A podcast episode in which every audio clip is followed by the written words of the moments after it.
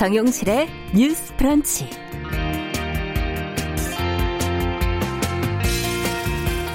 안녕하십니까 정용실입니다. 제품 자체가 역사인 것들이 있지요. 우리나라의 정이 깃든 초코맛 파이 기억하시죠? 어, 미국에는 100년 가까이 된 아이스크림 에스키모 파이라는 게 있다고 합니다. 이 아이스크림의 이름이 달라진다고 하네요. 에스키모는 원래 날고기를 먹는 사람이라는 뜻으로 이 알래스카 원주민 이누이트를 비하하는 그런 표현이라는 그런 지적을 계속 받아왔었죠.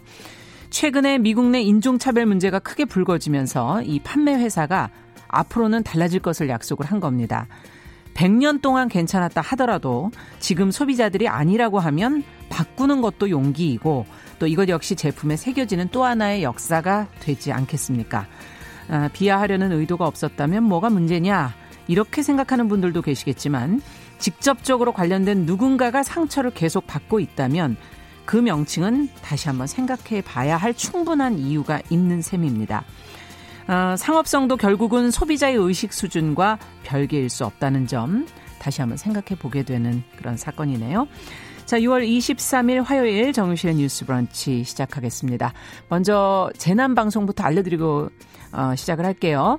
본격적인 무더위가 예고된 만큼 여름철 온열 질환 예방 수칙과 더불어서 코로나19 유행 상황에 따른 각별한 지금 주의가 필요하지요. 마스크 착용하시고 손 위생 잘 지키시고요. 기침 예절 그리고 또 다른 사람과의 거리두기, 발열, 기침 증상 시에는 또 쉬는 거 이런 기본 준수가 나와 있습니다. 이래 이걸 지켜주셔야 이웃의 안전을 지키실 수 있습니다. 자, 중앙재난안전대책본부에서 알려드린 재난방송 관련 소식 전해드립니다.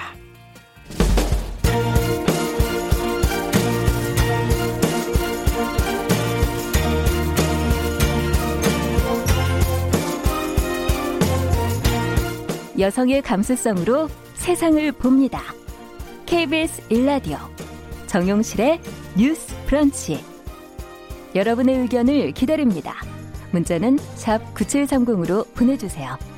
짧은 문자 50원, 긴 문자 100원이 부과됩니다.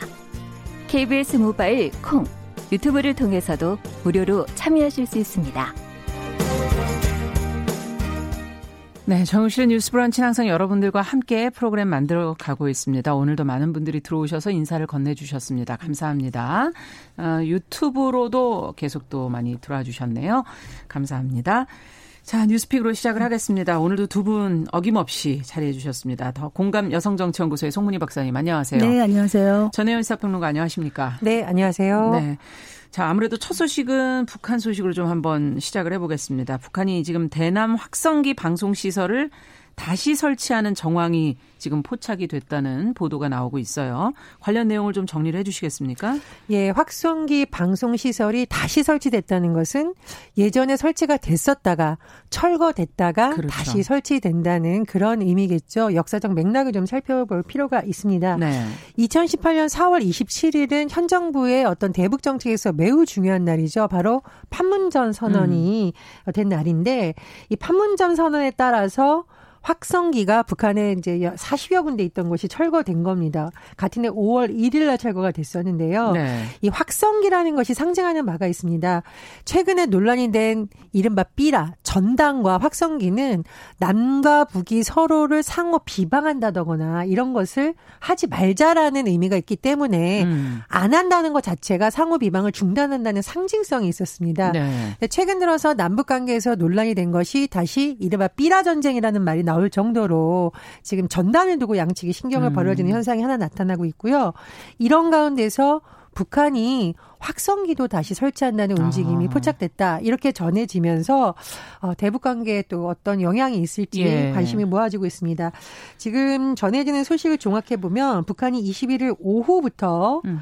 DMZ 비무장지대 일대에서 동시다발적으로 지금 확성기 방송을 재설치하고 있다라고 하는데요. 예. 이 확성기라고 하니까 이제 우리가 생각하면 쉽습니다. 대형 스피커, 소리가 크게 올리는 그렇죠. 대형 스피커가 될 거고요. 음향 조정 시설이 지금 설치되고 있는 것으로 알려지고 있습니다. 그럼 우리 측이 어떻게 대응할지도 관심사인데 뭐 우리 군도 사실 뭐 시설만 보자면 상당한 양의 어떤 그런 음향 기기를 갖추고 있는 것으로 전해지고 있습니다. 그런데 음. 어, 양측이 만약 확성기 방송을 가지고 할 경우에는 결국은 상호 비방이 다시 시작될 것이 아니냐 이런 그렇죠. 우려가 제기되고 있습니다.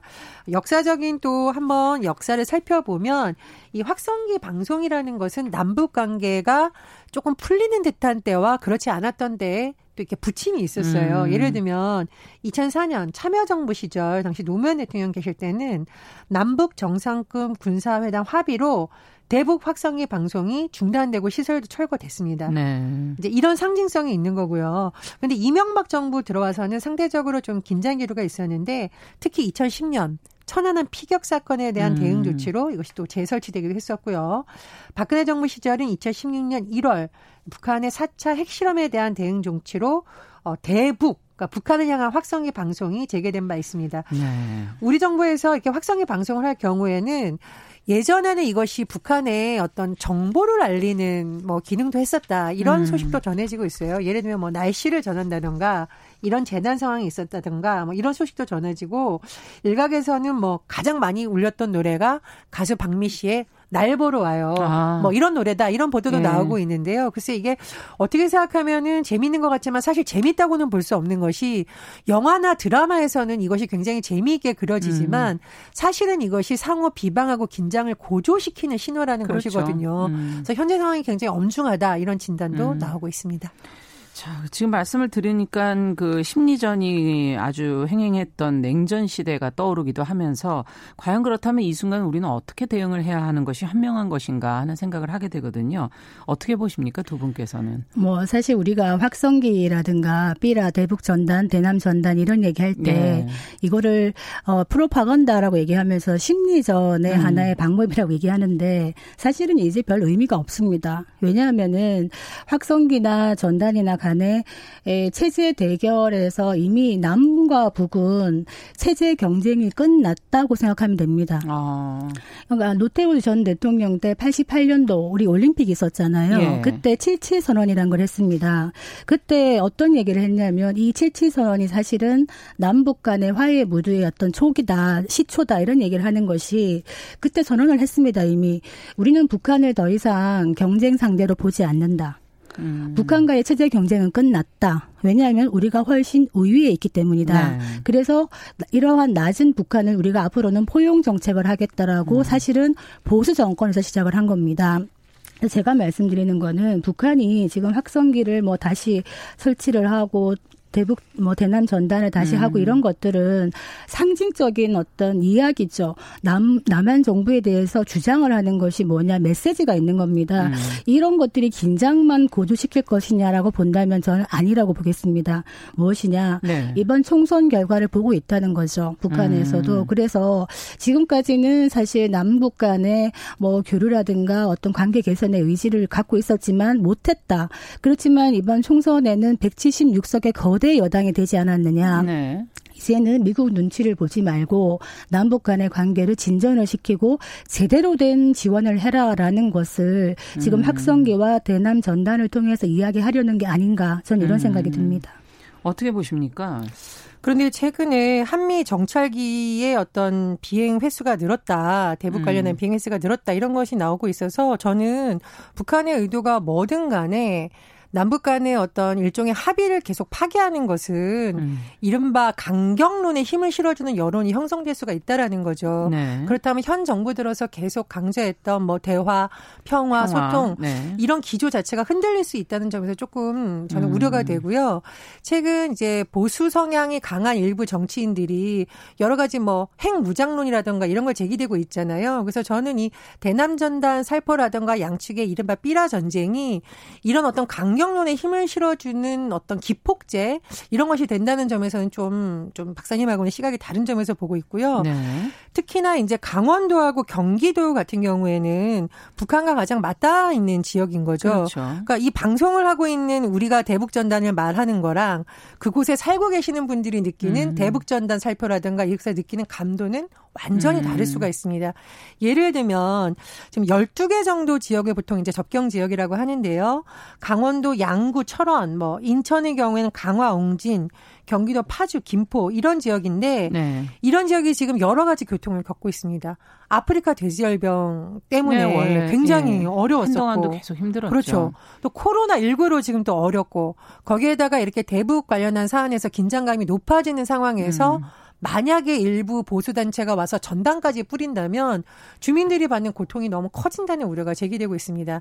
그래서 강원도도 지금 경기도도 대북전단 살포를 막겠다고 하고 있고 여러 가지 조치들을 취하고 있는데 어 저는 북한이 저렇게 하니까 우리도 하자 이런 식의 어 좀 감정적 대응은 자제하고 양측 다 이런 부분에 있어서는 좀 자제를 하는 것이 실제로 그 부근에 살고 있는 주민들의 불안감을 덜어주는 방법이다 이렇게 생각을 음. 합니다. 그 사실은 이제 대북 전단 살포 같은 것을 지금 여러 가지로 이제 막 막고 있는데 어, 물론 막는 게 필요하겠습니다. 불필요한 긴장을 조성할 필요가 없기 그렇죠. 때문인데 음. 문제는 이 대북 전단은 사실은 하나의 핑계에 지나지 않는다. 북한은 어떤 하나의 큰 전략을 가지고 움직이고 있다. 제가 말씀드리는 거는 음. 지금 아마 북한에서 어, 전단 문제를 얘기하는 건 아마 서해상에다가 북한 주민들을 내세워 갖고 어선을 태워서 전단을 뿌리는 일을 한다. 음. 그러면서 만약에 NLL을 침범해 온다 그러면 한국 국군도 가만히 있을 수가 없는 상황이기 때문에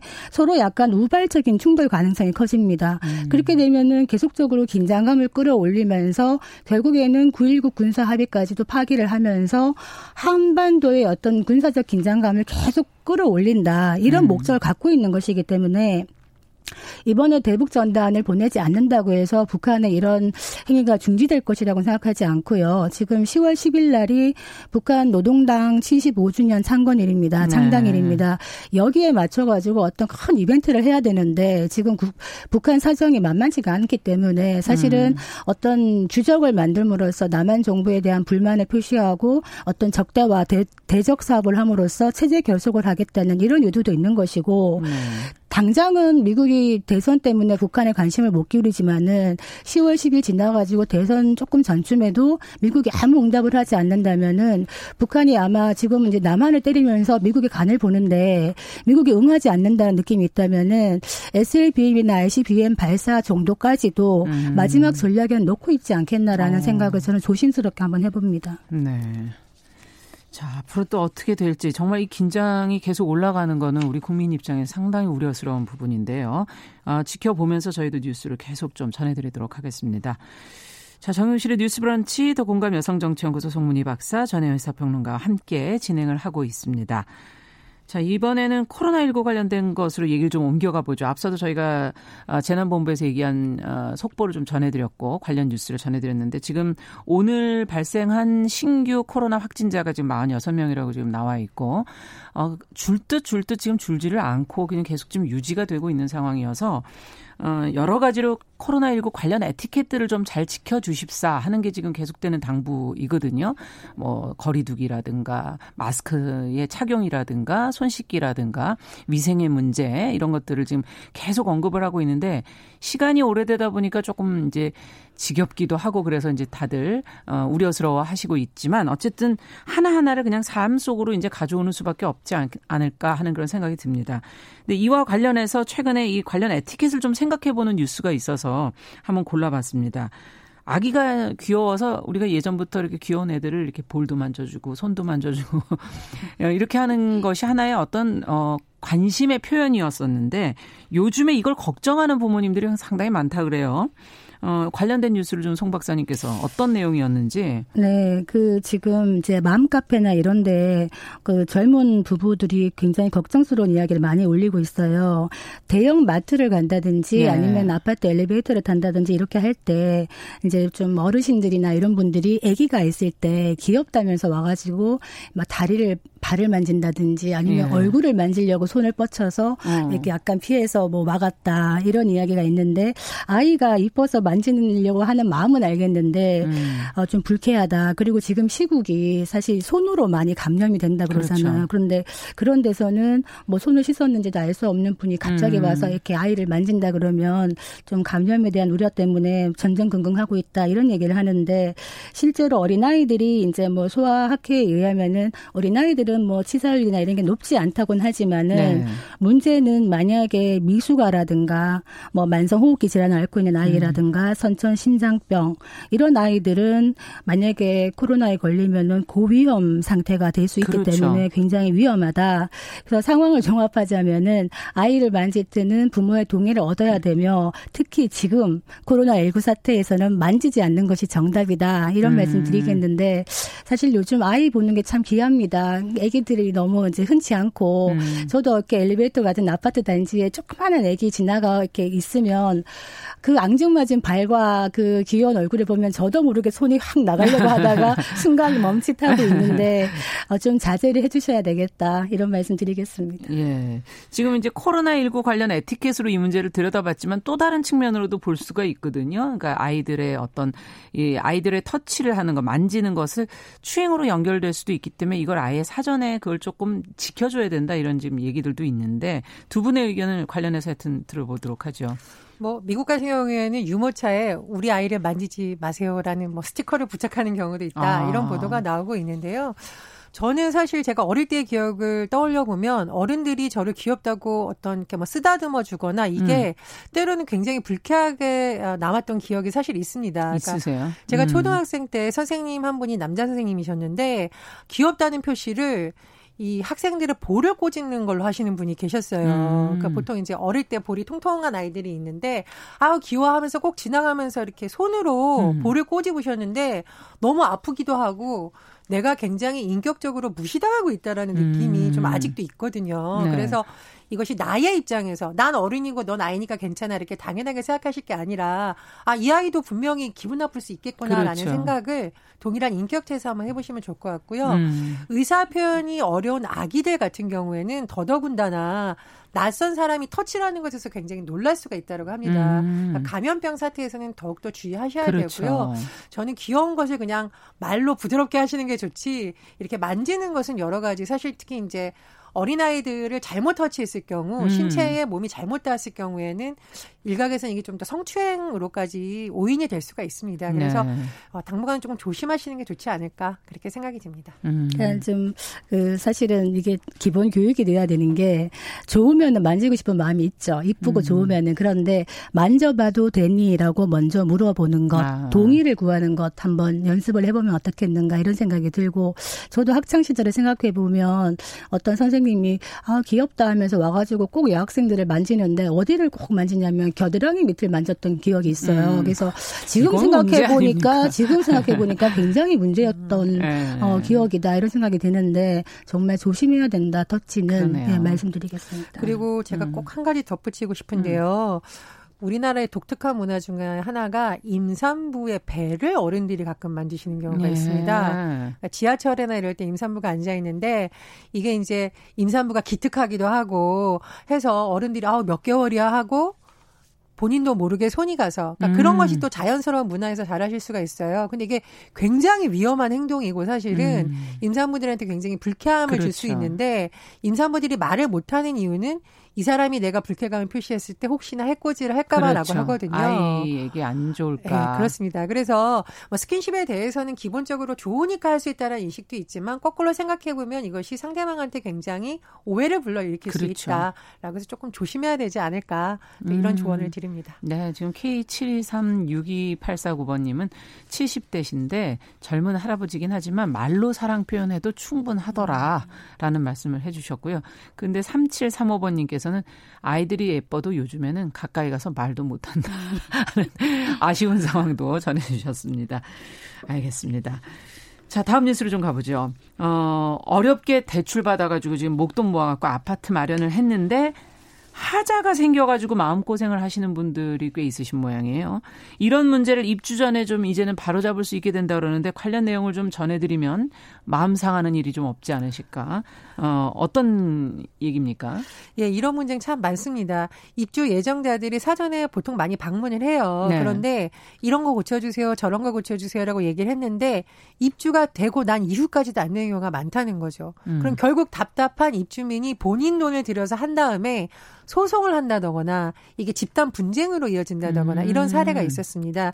그런데 앞으로 주택법이 내년 1월 시행되면 주택법이 예, 그렇습니다. 이런 경우에는 아무래도 건설사를 비롯한 사업 주체의 어떤 책임이 보다 명확해진다라고 하는데요. 네. 예를 들면 이제 입주할 주민들이 사전 방문 때 어떤 어떤 문제를 제기하면 사전 방문 종료일부터 7일 이내에 그 조치 계획을 수립해서 지자체의 사업 주체가 제출해야 되고요. 아.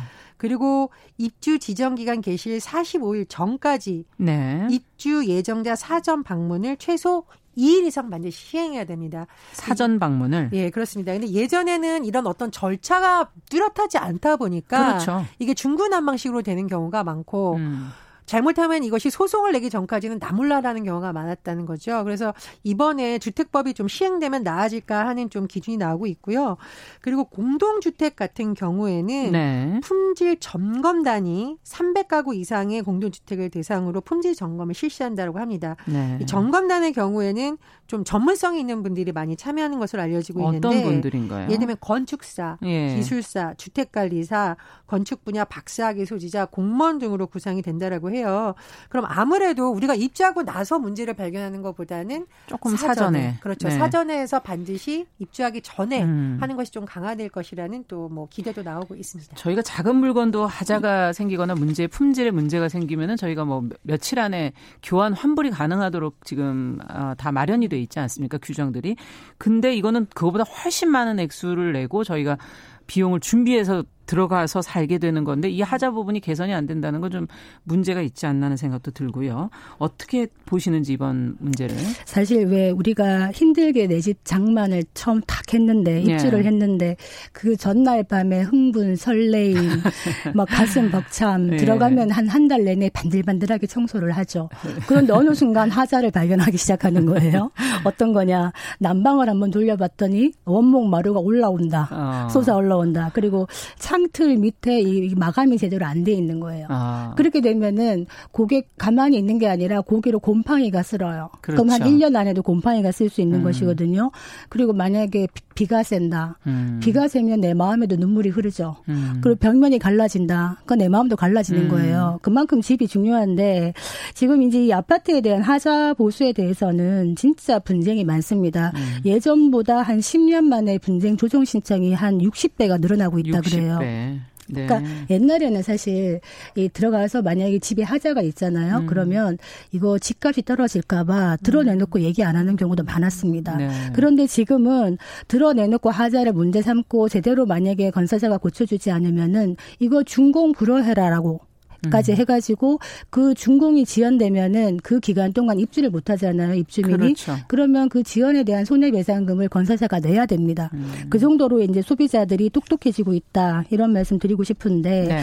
입주자 대표 회의를 잘 뽑아야 됩니다 그래서 그래서요? 입주자 음. 대표 회의를 잘 그걸 해서 하자 문제를 개인적으로 하면 힘들어요 네. 만약에 개인적으로 건설사에다 얘기를 하면 첫 번째는 일단 부인형 이거 하자 아닙니다라고 얘기해요 음. 그럼 이거 하자인 거를 입주민이 입증해야 돼 요. 굉장히 어렵거든요. 그렇죠. 그리고 두 번째는 이거 하자는 맞는데 공사 들어가면 일이 커지고 불편합니다라고 얘기하면 아, 그냥 참고 살까 이러고 또 많은 경우가 있어요. 음. 그다음에 세 번째는 잔금까지 다 받고 나서는 건설사들이 이 하자 보수를 차일피일 밀어요. 그래서 음. 지쳐서 쓰러지게 만드는 거예요. 음. 그렇기 때문에 이런 부분들에 대한 음, 대책을 하려면은 입주자들이 힘을 모아서 대표 회의를 잘 만들어야 된다. 그리고 어 건설사에다가 그러네요. 내용 증명 같은 거 보내는 거 잘 법적 증거를 만들어야 되는데 음. 근본적인 문제는요. 지금 국토교통부 산하에 하자 심사 분쟁 조정 위원회가 있습니다. 네.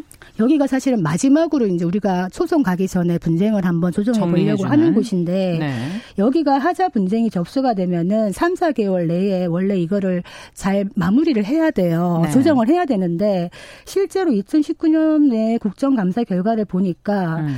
이 하자 분쟁 접수의 70% 90%가 4개월 안에 처리가 안 되는 거예요. 대부분이네요. 그러니까 이제 물론 여기 조정위원회에서는 우리가 지금 인력이 한정되어 있고 예산이 한정되어 있기 때문에 업무 초과다 이런 얘기를 하고 있는데 이렇게 되면 입주민들이 그냥 시간을 끌다가 포기할 수밖에 없는 음. 것이거든요. 이 부분에 대해서는 문제를 들여다봐야 되는 부분입니다. 국토부가. 네, 그러네요. 지금 많은 분쟁들이 생기고 있기 때문에 인력을 좀 추가한다든가 조금 다른 노력이 좀 필요하지 않을까 하는 생각이 드네요. 전혜연 평론가께서는 어떻게 보십니까? 저는 음. 이 문제와 더 불어서 우리가 자주 다뤘던 문제인데요. 층간소음. 네. 그래서 층간소음도 다 지어놓고 주민들끼리 할수 있죠. 그렇죠. 주민들끼리 알아서 해라가 아니라 사전에 그 건축 단계에서부터 점점 그 음. 그 어떤 점검을 강화한다는 소식이 전해져 있잖아요. 그래서 다 만들어진 집에 놓고 가서 분쟁을 나물나라 네. 하는 것이 아니라 입주하기 전에 여러 가지 꼼꼼하게 검사해서 음. 이런 분쟁이 오히려 줄어가는 방식이 더 효율적이다. 그렇죠. 이렇게 봅니다. 네.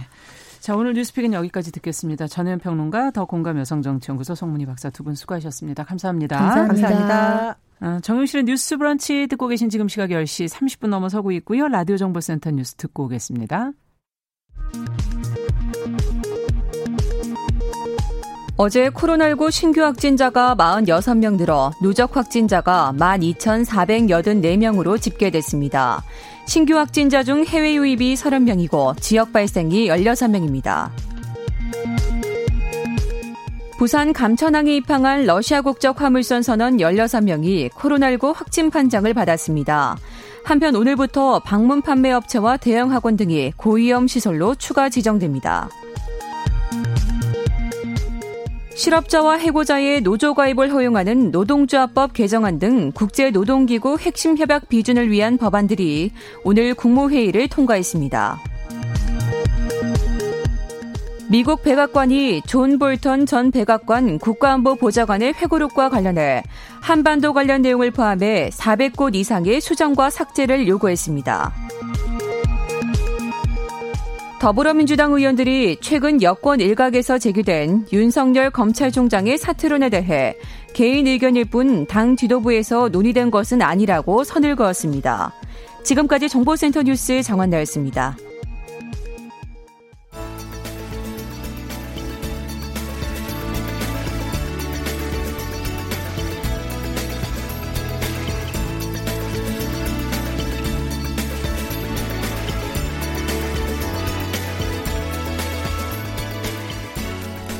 세상을 보는 따뜻한 시선. KBS 일라디오 정용실의 뉴스 브런치. 매일 아침 10시 5분 여러분과 함께합니다. 네, 정용실의 뉴스 브런치 듣고 계신 지금 시각 10시 32분 넘어섰고요. 자, 이번에는 시인의 시선으로 뉴스와 세상을 보는 시간입니다. 시시한가 오늘도 신미나 시인 자리해 주셨습니다. 어서 오십시오. 안녕하세요. 자, 오늘은 또 어떤 뉴스를 골라서 오셨을지? 오늘은 좀 기발하고도 재밌는 뉴스 가져왔습니다. 어, 예, 뉴스가 다 식상한데. 그러니까요. 약간 분위기를 바꿔서. 예, 어떤 사회, 내용일까요? 요새 좀 사회적 거리두기를 위한 좀 기발한 패션 아이디어가 등장하고 있다는 소식입니다. 음. 소식인 데요. 중앙일보에서 봤습니다. 네.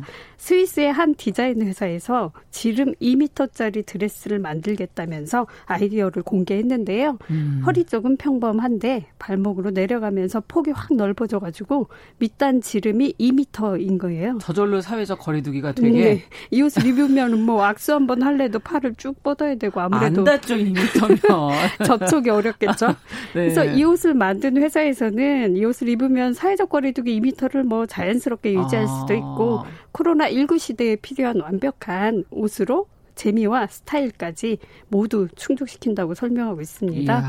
해외 디자인 매체들도 이 아이디어를 코로나 시대 방역 패션으로 소개하면서 칭찬을 했다고 하네요. 네. 그리고 또 하나 또 있어요. 또 있어요? 예, 코, 코미디 프로 옛날에 그 청백대결에서 보던 큰 공같이 생긴 아유 알죠. 예. KBS 프로그램이었잖아요. 예, 그 예. 풍선 드레스도 있습니다. 아, 드레스요? 예. 근데 노르웨이 출신의 한 디자이너분이 만드셨는데요. 어. 머리까지 완전히 감싸는 사람 몸보다 큰 풍선 모양의 위도지입니다. 자꾸 웃음이 나네요.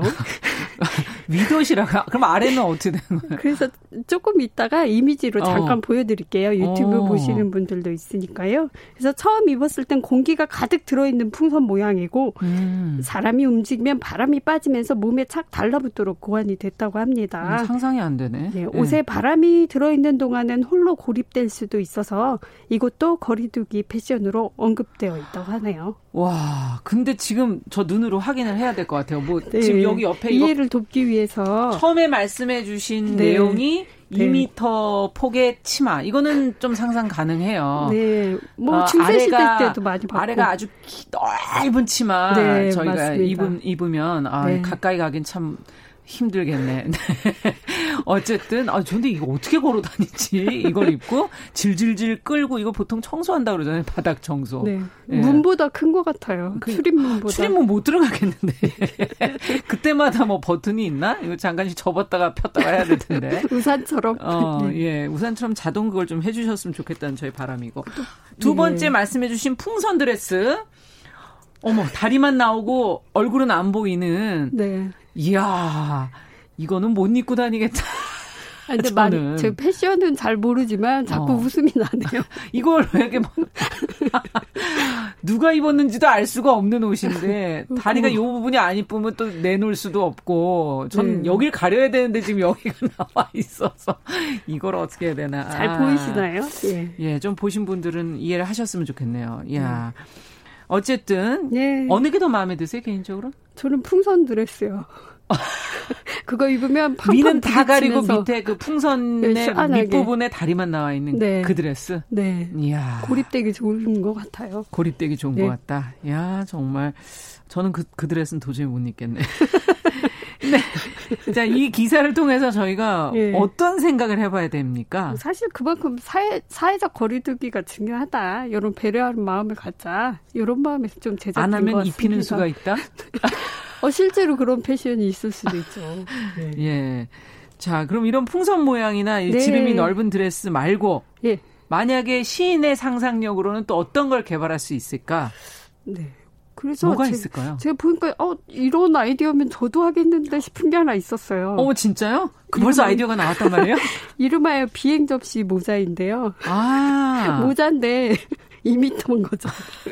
그래서 거리 유지도 되고 또 기능적인 면에서도 양우산 어. 양우산 기능이 있는 거예요. 어, 양산 대신 보기에는 좀 추할 수 있는데 어. 이렇게 양산도 되고 우산도 되고 볕도 맞고 비도 맞고 아니 근데 거리도 유지하고 우산 들고 다니면 팔 아프잖아요. 그걸 그, 목이 그걸 다 짊어져야 돼요. 네, 주의사항은 목 디스크나 이렇게 그 좀 거북목 있으신 분들은 피해 주셔요. 주의사. 네, 그것도 괜찮지 않습니까? 비행 접시 모자. 네, 지금 강촌 뱃사공님께서 유튜브로 보시다가 네. 저한테 풍선 드레스가 어울릴 것 같다고 지금. 저 제가 읽기 싫다니까 굳이 저한테 어울린다고 지금. 그거 아는 다 탈의해야 돼요. 아. 네, 아이 큰일이네. 이건 절대 못 입어요 저는. 그리고 네. 어, 민명혜 씨는 옷도 재밌지만 저희 둘이 더 웃긴다고 지금 한참 웃으셨다 그러시는데. 야, 이런 생활 풍 습에 이렇게 좀 유쾌한 게 있나요? 예전에도? 오, 많죠. 사실 대표적으로 음. 뭐 중세 때 음. 하이힐이나 뭐 파라솔, 향수 같은 것들 있잖아요. 네. 근데 요거 사실은 시대 구분해서 정확히 도구들을 뭐 따져보는 게 맞습니다만 어. 그 사실 옛날에 그 베르사유 궁전 있잖아요. 네, 그 방이 궁전. 700개 있고 뭐 네, 5천여 명이 살던 그 베르사유 궁전. 궁전에도 화장실이 없었다고 합니다. 아, 진짜요? 그래서 close stool이라는 요강 비슷한 대, 대소변용 아. 그 휴대용 변기를 사용했고요. 어. 그게 차면 하수구나 뭐 길에 버린 거죠. 그래서 좀 페스트가 창궐을 하기도 했고요. 아. 예전에 그러니까 오물을 버리니까 그걸 이렇게 막을 용도로 하이힐이나 뭐 향수 그거 아니면 진짜 땅에 발을 제대로 딛고 다닐 그렇죠. 수가 없는 거군요. 근데 어. 제 생각에는 뭐 중세 유럽 사람들이 약간 위생관념이 없어서 뭐 그 오물 밟고 다녔다 뭐 이런 거라기보다는 음. 그 당시에 상하수 시설이 제대로, 제대로. 예, 음. 예, 완비가 안 되어 있기 때문에 어쩔 수 없이 한 곳에 버리기도 하다가 가끔 창밖으로 이렇게 음. 오물을 투척하는 분들이 있지 않았을까 아. 그런 상상을 해보고요. 예. 아무튼 이런 시스템 때문에 생활 풍습 자체도 이렇게 하이힐이라는 게 그렇게 있죠. 생긴 것이다. 예. 그러니까 우리 생활 환경에 의해서 그렇게 패션도 변한다 지금 그런 네. 얘기신 거죠. 그리고 하이힐도 초పిం이란 네. 것은 60cm가 넘는 것도 있었대요. 비가 오고 이러면 정말 올라가야 되겠네요. 그 네. 위로 거의 사다리 수준인데 예, 그걸 신기도 했다고 이야, 합니다. 그랬군요. 네. 지금 어, 가윤아님께서는 그 여러 가지 패션 중에 훌라우프를 옷에다 달고 다니는 훌라우프. 게 어떻겠는가 하는 네. 아이디어도 예 갑자기 급 올려주셨습니다.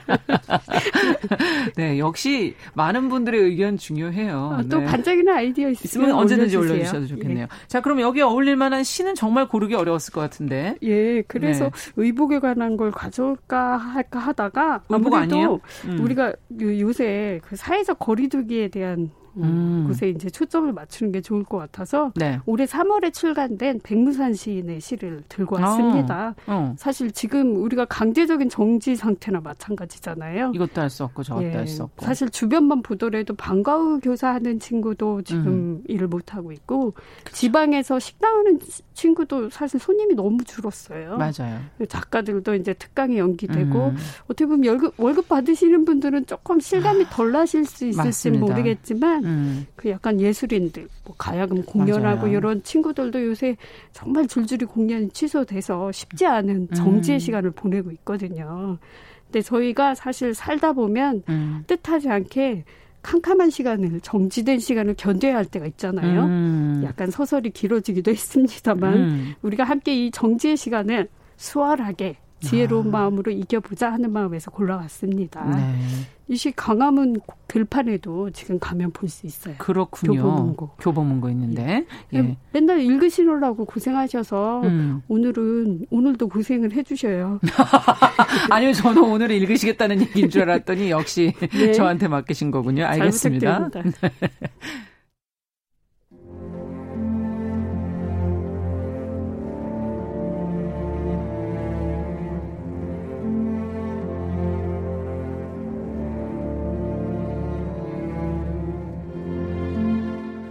정지의 힘, 백무산. 기... 기차를 세우는 힘, 그 힘으로 기차는 달린다. 시간을 멈추는 힘, 그 힘으로 우리는 미래로 간다. 무엇을 하지 않을 자유, 그로 인해 무엇을 해야 할 것인가를 안다. 무엇이 되지 않을 자유, 그 힘으로 나는 내가 된다. 세상을 멈추는 힘. 그 힘으로 우리는 달린다. 정지에 이르렀을 때 우리가 달리는 이유를 안다. 씨앗처럼 정지하라. 꽃은 멈춤의 힘으로 피어난다.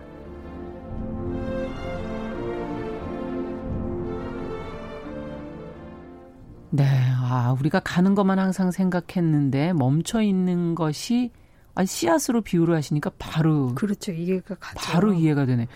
꽃은 씨앗이 없으면 필, 필 수가 없으니까요. 그래서 사실 아. 은유적이긴 한데요. 네. 한 가지 그냥 이야기해드리고 싶은데 저도 얼마 전에 아보카도를 먹었어요. 네. 근데 환경 때문에 많이 먹지는 않습니다만, 근데 거기에 이렇게 껍질이 왕사탕처럼 호두처럼 딱딱하거든요. 음. 그래서 그 이쑤시개로 이렇게 지지대 팔을 네개 만들어줘요. 그래서 물컵에 꽂아놨는데 정말 싸게 언제 나오나 기다렸는데 안 나오는 거예요. 아. 근데 조용히 있다 보니까 빠각하는 소리가 들리더라고요. 빠각? 네, 그 시가 벌어지는 소리예요? 뭔 소린가 했더니 정말 작은 번개를 맞은 것처럼 그 단단한 껍질이 쫙 그, 벌어지면서 쫙 벌어진 거예요. 어, 야, 그, 그, 사이에서 예. 정말 고양이 앞니만한 하얀 싹이 정말 작은 싹이 뾰족 나온 거죠. 아유 표현도. 아 근데 제가 흙에서 올라오는 싹들은 많이 봤어도 정말 이렇게 단단한 걸 딱 뚫고, 뚫고 나오는. 힘있게 이렇게 뿅 나온 걸 처음 정말 그 봤거든요. 그 연약한 것이. 네, 그래서 어. 떻게저 자꾸 여린 싹이 이 단단한 걸 뚫고 나오지 하고 음. 새삼 신기했어요. 야. 그러니까 얘도 그 이 밖으로 나오기 위해서 이 캄캄한 시간을 한번 견딘 거잖아요. 그럼 우리도 지금 그런 거네요. 예, 그래서 이 이야기를 한번 우리에게도 이, 이런 시간이 사실 조용히 지나가길 그리고 음. 기다리면 어쩌면 또 네. 새로운 싹이 나올지도 모른다는 의미에서 한번 얘기해 보고 싶었어요. 이 어두운 시간을 어쨌든 응축의 힘으로 잘 네. 견디시면 빡 하고 그 씨가 빡 하고 빠각 하고 열리는 것처럼 네. 열리는 시간이 오기를 기대해 보겠습니다. 자, 오늘 신민아 시인과 함께한 시시한가 코로나19 감염을 막기 위한 거리두기 패션 얘기하다가 갑자기 저희가 그 시간에 멈추는 힘에 대해서 한번 네. 같이 고민을 해봤습니다. 뭐 그 옷을 입으면 저절로 음. 멈춰질 것 같으니까요. 네. 네. 멈춰볼게요. 네. 다음 주에 입고 오시나요? 아, 뭐, 무슨 소리예요? 없어요. 네. 네, 감사합니다. 다음 주에 뵙겠습니다.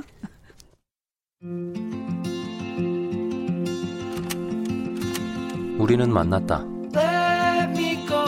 월요일부터 금요일까지 오전 10시 5분엔 뭘 해요?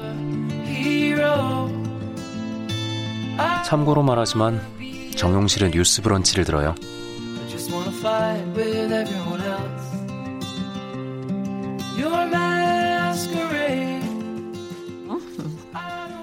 네, 정용실의 뉴스 브런치. 아이고, 저희가 중요한 얘기 오늘 시작하려고 그런다고 얘기하고 있는 중에 들어왔어요.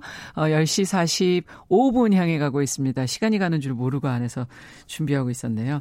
아, 오늘도 그린피스 서울 사무소 김지석 전문위원과 함께 실천적인 그런 환경적인 해법을 저희 찾아보는 그리고 또 고민해보는 시간이죠. 환경하자 아, 시작을 하겠습니다. 어서 오십시오. 네, 안녕하세요. 예, 괜히 좋은 분위기에서 또 칙칙한 어. 얘기 꺼내게 돼서 좀 아니에요, 예, 죄송하지만 응. 들을 얘기는 들어야 돼요. 불편한 것도 있어야 됩니다. 네, 이게 지금 네. 어, 상황이 아까 그렇도 마지막에 무슨 음. 씨앗 얘기하신 것 같은데 맞아요. 정지의 힘. 네, 저희. 근데 지금 그렇게 태초에 힘을 가진 씨앗들이 나무가 돼서도 지금 폭염이나 가뭄 때문에 막 무더위로 죽고 얘기죠. 네 꽃이 펴도 금방 말라버리기도 하고 아니 왜왜 왜 근데 폭염이 벌써부터 이런 거예요 지금 아, 그래도 보통 7월, 8월 이렇게 한 두 달만 그렇게 뜨거웠었던 것 같은데 예전엔 그랬죠. 올해는 뭐 6월부터예요, 지금? 네, 온난화 되기 전에 뭐그 네. 아름답고 네. 낭만적인 시절에 아, 얘기고 예, 아련한 얘기고요. 이제 기억을 접을까요? 어, 예, 그건 접으시는 게 다시 오지 않습니다, 그거는. 아이고, 이거 어떻게 그럼 생존 환경하자가 아니라 생존하자 이름 바꿔야 되는 거 아니에요? 네, 사실 저는 빨리 그걸 넘어가야 된다고 생각하는 게 생존하자. 네, 이게 좀 계속 시간만 가고 어. 상황은 좀 나빠지고 여전히 오해 많은 분들 많고 예. 예. 그래서 뭐 일단은 저도 한번 그래도 예 저도 사실 아까처럼 이렇게 좀 음. 재밌는 얘기도 하고 시도 읊고 이러면 좋겠는데 환경 얘기는 할 게 그런 게 없다. 아 하다 보면 이, 이걸 해결하고 나면 사실은 그런 얘기를 할 수가 있는 그렇죠. 건데 해결해 보죠 그럼. 예, 그 태평성대라고 이렇게 좋아서 뭐 사는 살았는데 음. 알고 보니 그때 중요한 걸 안 해서 맞아요. 훅 가면 그거는 이제 아름다운 낭만적인 시절이 돌아오지 않는 사실은 아 큰 그 과오의 시절이 돼 버리잖아요. 지나고 보니. 네, 네. 그래서 어, 지금 뭐, 아, 근데 이제 여름 되면 약간 더 먹히더라고요, 이런 얘기가. 음. 이제 피부로 좀 느끼지니까. 너무 예. 답답할 정도로 더울 때가 많아서요. 네. 사람 잡죠, 진짜. 네. 네. 잡는데. 잠을 잘 못 자겠어요. 네, 네. 그, 그래서 뭐, 결국엔 에어컨 켜고 주무시는 분들도 있고. 근데 네. 마음은 또 불편하고. 네. 뭐, 예, 근데. 돈을 이렇게 써도 되나. 예, 근데 일단 제가 이걸 또 이제 무슨 환경하는 사람들의 그냥 또 막연한 걱정처럼 음. 받아들이시는 분들이 있어서 오늘은 제가 기상청 통계 자료를 좀 가져왔습니다. 네. 그, 그 2000, 원래 그 94년도 여름 많은 분들 기억하시죠? 아, 그때 많이 더웠는데. 예, 갑자기 많이 더웠죠, 그때. 예. 뭐 에어컨도 별로 없을 시기고 그때. 또 이 기후 얘기를 많이 했었죠. 네, 근데 이제 그게 우리나라만 그때 잠깐 좀 많이 더웠던 거고요. 아, 그런 거예요? 전 세계적으로는 아주 아주 더웠던 해는 아니에요. 음. 예, 근데 이제 그 통계를 보면 그 제가 왜 요즘 폭염 심하지 않냐 이게 온난화다 말씀드리면 아니 94년도 더 더웠는데 음, 뭐 이렇게 하면서. 좀 뭉개지는 네. 분들이 있는데 네. 아, 이게 통계를 보면 2018년도가 이제 폭염이 31일이었어요 전국적으로 네. 그래서 이제 이, 어, 1위가 됐고 음. 2위가 94년도입니다 29.7일 아. 어, 그다음에 3위가 2016년도에 22일 그다음에 4위가 2013년도에 예. 18일 그다음에 5위가 이제 90년도에 17일인데 예. 이제 기상청이 올해 폭염을 예보를 한 게 있어요. 어떻게 되나요, 올해는? 아, 예, 올해는 한 20일에서 25일 정도 보고 있습니다. 아니, 그럼 그 2018년보다 더 긴 것도 아니네요? 아, 그렇진 않은데, 이제 보시면은, 네. 2000, 이제 그러면은 20에서 25일이면은 3등 아니면 4등 한다는 거거든요. 그렇죠. 3, 4등 하는 거죠. 예. 근데 이제 그, 그러면 통계를 한번 보시면, 예. 어, 폭염이 예를 들어서 이제 온난화는 난 모르겠고, 네. 그냥 가끔 한 번씩 더운 거 아니냐. 예. 이렇게 좀 뭉개시는 분들이 있는데, 음. 그럼 그게 맞다면은 이렇게 2018년도 16년도, 2020년도, 2013년도 이런 식으로 음. 그 2010년도 이후에 이렇게 막 몰려 있으면 안 되는 거죠. 예, 계속 올라오는 거죠. 네. 네. 사실 94년도만 빠졌다면 그러면은 아 2000년 10년도 아. 이후만 다 폭염이 심하구나 할 수 있는데 예. 뭐좀 94년도는 뭐 이런저런 조건이 맞아서 예 음. 그렇게 들어와 있는 거고 나머지가 다 최근이에요. 나머지 다 최근입니다. 그러니까 예. 그왜 이러는 거예요? 계속 왜 이러는 거예요? 2000년대 그 최근 특히 최근 들어 더. 그러니까 들어는 보셨을 거예요. 온실가스가 나와서 예. 지구 온난화를 자꾸 이렇게 심하게 만든다. 예. 근데 이제 예전에는 이제 그 얘기를 하면서 이게 무슨 2100년도에 가면 뭐 2도가 오르네, 3도가 오르네. 뭐 바닷물이 높이가 어떻게 되네. 예, 근데 그것도 뭐 한 50cm 오르네, 2100년도에. 예. 그러니까 뭐 1년에 0.5cm도 안 오르는데 네. 그 정도 오르는 건데 뭐 경각심이 생길 수가 없죠. 예. 그런 예. 얘기들은. 예. 음. 근데 한 가지는 이제 좀 놓쳐 놓친 부분이 뭐냐면 평균 기온이 2도 오른다고 할 때는 음. 여름에 최고 온도는 한 7, 8도? 정도 오르는 거고 네. 4도가 오르면은 뭐 북유럽 같은 경우는 이제 한 뭐 15도가 올라 버리기 때문에 아. 사실 그러면은 뭐 못 살. 갑자기 확 와닿네요. 못 살죠. 예. 그러니까 그 평균 온도라는 거에 말에 그 약간 좀 빠져 함정이 있는 거군요. 함정이 있는 거죠. 예. 지금 가연아 님도 평균 기온이 올라 되려 위험한 거다. 평균 기온 계속 오르는 게 어떤 의미인지를 제대로 보라는 얘기이신데. 네, 근데 네. 이제 과학적인 거를 아시는 분들은 그 이도에 굉장히 놀라시거든요. 왜냐하면 아. 이, 이 엄청나게 큰 지구라는 이 덩어리가 그만큼 오를 때는 거기에 이제 그 평균적인 것이 예, 그, 그, 그 공기 중의 온도가 대기 온도가 음. 2도 오를 때는 뭐 바닷물에는 엄청난 에너지가 들어가 있고요. 아. 지금 바닷물도 계속 지금 약간 이제 끌어오른다는 표현은 그렇지만은 수온이 계속 올라가지고 문제가 네. 많거든요. 예, 그 엊그저께 신문 기사에 이제 그 제주도 해녀분을 인터뷰한 게 나왔는데 네. 해녀분들이 예전에는 이제 2월 달에는 물질을 해도 추워서 굉장히 힘들었는데 맞아요. 지금은 그냥 할만하다. 예, 그 특별하게 따뜻하게 안 입고 들어와도 할만한 해서 작업하기는 좋은데 기분이 너무 불안하다. 그렇죠. 느끼, 몸으로 느끼시는 거죠, 그분들. 예, 예. 그리고 또 하나는 그 소라가 찾기가 되게 원래 어려웠대요. 해초가 많이 자라가지고. 어. 근데 이제 지금은 그냥 소라가 널려 있다. 널려 있는 게 보인다는 거예요. 그러면 해초가 그만큼 이제 못 살게 되는 거죠. 없다는 얘기인 네, 네. 거잖아요. 그러니까 이제 그래서 그거 소라를 막 주우시면서도 불안한 거죠. 기분이 굉장히 이게 불안하다고 예. 예, 하시거든요. 그래서 아니 그래서 이게 노력을 해보자고 뭐 파리 기후 변화 협약 뭐 교토 협약 이런 것들을 지금 뭐 체결해야 한다 이런 뉴스들 계속 나오고 있지 않습니까? 그러니까 체결은 했습니다. 예. 근데 왜 그런 거 있으실 거예요? 뭐 동창들끼리나 아니면 가족들끼리 예. 이렇게, 이렇게 약속을 하는 거예요. 음. 아니면 뭐 부부 사이에서 우리 앞으로는 이러지 말자. 네. 근데 그러고서 또 싸우고 이제 그런 거 많이 있지 않습니까? 음. 예. 그래서 그 외교적으로 좀 그것도 어렵게 아무튼 음. 동의가 안 돼가지고 어렵게 어렵게 합의를 했는데 그게 파리 협약 같은 경우는 192개국, 그러니까 189개국이 참여했거든요. 그럼 많은 거 아니에요? 그 그냥 한 두세 개 빼곤 다 한 거죠. 예. 예. 근데 어이없게 이제 미국이 이제 빠진다고 지금 어깃장 놓고 있는데. 그렇죠. 그 예. 최근 보도가 좀 계속 나오고 있죠. 아, 죄송합니다. 197개국이 어, 서명했습니다. 예. 아. 예. 한 두세 한 두세 나라 빠졌고요. 예. 예. 근데 이제 문제는 약간 말씀드린 것처럼 합의는 했는데 음. 그 다음에 한 거는 지금 없, 없, 없거든요. 온실가스는 지금까지 한 합의만 번도 했고 그 이후에 어떤 구체적인 것들이 안 나왔다는 얘기예요? 아, 네, 서로 그냥 뭐 핑계거리 되면서 이제 뭐 조금만 더 있다가 할게, 음. 이제부터 할게, 뭐, 어, 근데 생각보다 어렵네, 뭐 이러면서. 음. 어, 근데 뭐, 뭐, 우리는 차 있는데 니들은 차 없으면 좀 뭐 억울하지 않니? 뭐 이러면서 한 번도 줄인 적이 없어요. 사실 생각해보시면 우리나라가 뭐 차, 차가 줄었다거나 아니면 뭐, 뭐 발전소가 뭐 이렇게 뭐 미세먼지가 줄이기 위해서 줄었다거나 뭐 그런 거 얘기는 별로 들어보신 거 지금까지 생활에 불편함을 느낀 적은 없었죠. 예. 네, 그리고 점점점 많은 사람들이 뭐 그냥 휘발유차, 디젤차 몰고 또 요새 더큰 차 또 많이 사람들 좋아하셔가지고 사, 사고해서 그러니까 음. 그러다가 지금 이제 요 모양 요 지경이 된 거죠 이제. 그러면은 네. 지금 이런 것 속에서 국제적으로 노력하는 거는 전혀 없는 겁니까?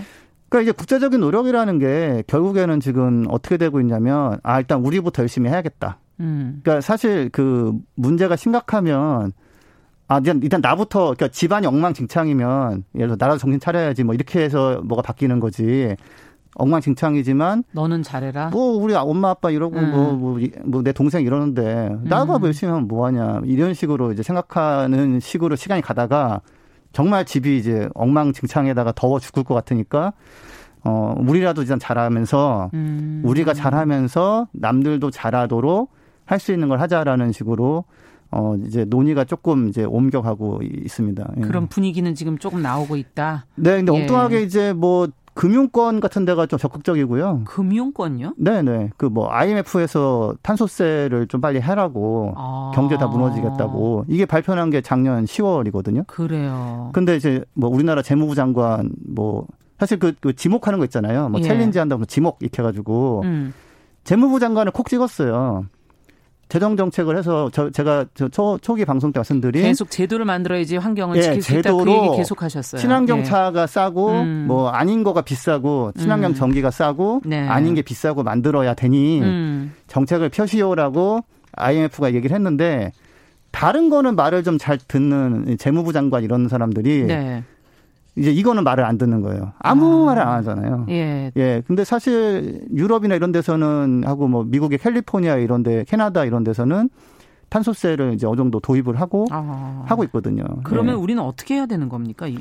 어, 아, 떻게 해결할 수 있어요? 그러니까 일단은 저는 어, 이 폭염이 지구 음. 온난화 때문이고 음. 아, 이거는 석유, 가스, 어, 석유, 천연가스, 석탄을 떼서 나오는 음. 이산화탄소가 쌓여서 음. 어, 이렇게 된 거다. 그러니까 이거를 자꾸 이제 좀 거부하시는 분들이 있는데 음, 일단 그거를 받아들이고 주시고. 위기 상황이라는 거는 좀 생각해 주시면 그거에서 시작하면 좋겠습니다. 예. 네. 거기 안 되면은 이제 어디 진도가 못 나가요. 음, 예. 그 다음에는 예. 어떻게 이것을 만들어갈 수 있을지 제도를 앞으로 고민해 봐야 되는 네, 거다. 다음 주에 제가 예, 그 자세한 얘기를 그러면 예. 어, 기대해 보겠습니다. 오늘은 일단 받아들여야겠네요. 환경 네, 문제를. 거, 거기서 출발을 못하면 계속 음. 그냥 제자리 걸음 삥삥 돌기 때문에. 네. 알겠습니다. 네. 그린피스 서울사무소 김지석 전문위원과 함께 환경하자. 오늘은 폭염의 문제, 기후 위기의 문제 같이 한번 생각해 봤습니다. 감사합니다. 네, 감사합니다. 자, 정용실의 뉴스 브런치 화요일 순서도 같이 인사드리겠습니다. 저는 내일 10시 5분에 어김없이 찾아오겠습니다. 감사합니다.